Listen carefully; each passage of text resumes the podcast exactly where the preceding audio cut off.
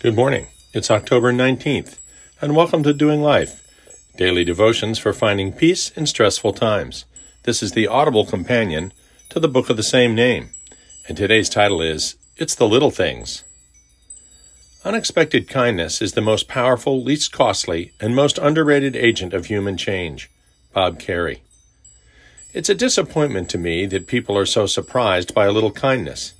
In our busy society, with people rushing from one thing to another, head down, concerned with their own agenda or their own iPhone, it just takes people totally unawares when you're even nice to them. A case in point involves the book I just mentioned the other day, Martha Hickman's fabulous classic, now 40 years old, entitled Healing After Loss.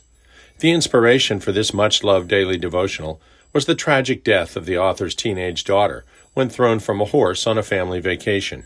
When my father passed away in 2014, he and my mom had been married for 64 years. An anesthesiologist friend of my heart surgeon brother gave her a copy of Hickman's devotional around the time of the funeral. Mom subsequently recommended it to me. Even years later, I find myself driving and just on the edge of calling out, "Hey Siri, call Dad," multiple times per week.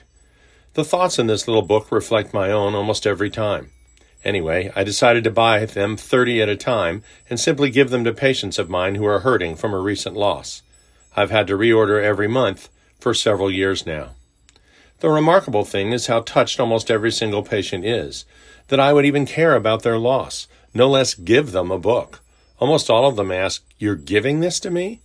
Our culture accustoms people to being pushed repeatedly to buy things, like extensions on their car warranty, for which they have no need whatsoever, not to receiving an unsolicited gift out of compassion. I've mentioned this before, but next time you are in, say, an airport bathroom, and someone who speaks no English is cleaning the toilets, thank them with a smile and give them not $1, but $20. It will brighten their week, maybe their month, and they will remember it forever. You might say that this doesn't advance the case for Christ when his name is never mentioned. I don't think that's true. Christ wants us to love each other. And when we demonstrate that, even to total strangers, it can gradually change their hearts. It changes them so that their hearts are receptive to the gospel and the Holy Spirit. The individual who lives a life of drudgery from day to day, viewing each sunrise as just another challenge to stay alive, often sees little for which to be thankful. That one unsolicited act of kindness may be all it takes to open their eyes to new possibilities. New possibilities like the existence of a loving God, who would make the ultimate sacrifice just to bring people back to him. Don't miss your next opportunity to show a little kindness. Leave a generous tip and write on the receipt that this waitress's service was the best you've ever had. Give that $20 bill to the unsuspecting janitor. Tell the person on the IT helpline, the one with the heavy Indian accent, that you sincerely, really appreciate their help. And ask that person at work, whom you just can't stand being around, if there's anything you can do to help them right now. Or simply tell them everyone's noticed that they're doing a great job. Give someone who needs it your umbrella. Offer to walk a coworker to their car after dark. Bring a flavored ice water out to the men working on the phone lines behind your house.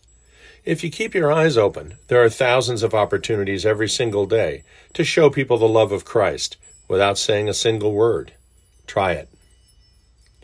Be kind to one another, tender-hearted, forgiving one another as God in Christ forgave you. Ephesians 4:32 ESV. Therefore encourage one another, build each other up.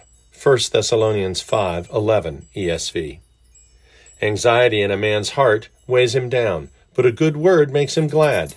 Proverbs 12:25 ESV. Dear Heavenly Father, we love you. Direct your Holy Spirit to lead us to those moments where we can simply be kind, and possibly change someone else's life forever. Amen.